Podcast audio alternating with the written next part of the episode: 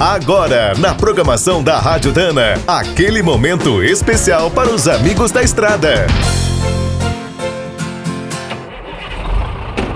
Está começando mais um minuto do caminhão. Fique por dentro das últimas notícias, histórias, dicas de manutenção e novas tecnologias. Todo motorista brasileiro conhece bem de perto os riscos do nosso trânsito.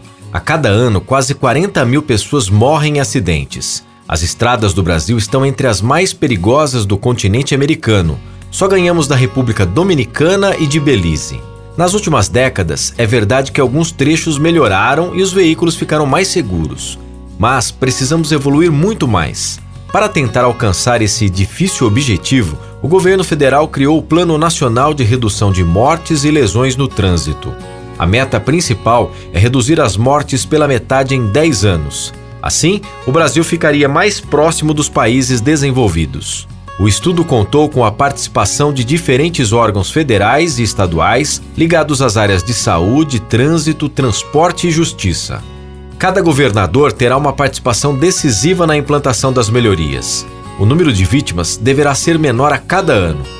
O plano prevê dezenas de ações para aumentar a segurança das nossas ruas e estradas, além de melhorar a formação dos motoristas. Os veículos novos também ganharão alguns sistemas importantes, como o gravador de acidentes e o alerta sobre mudança de faixa. Quer saber mais sobre o mundo dos pesados? Visite minutodocaminhão.com.br. Aqui todo dia tem novidade para você.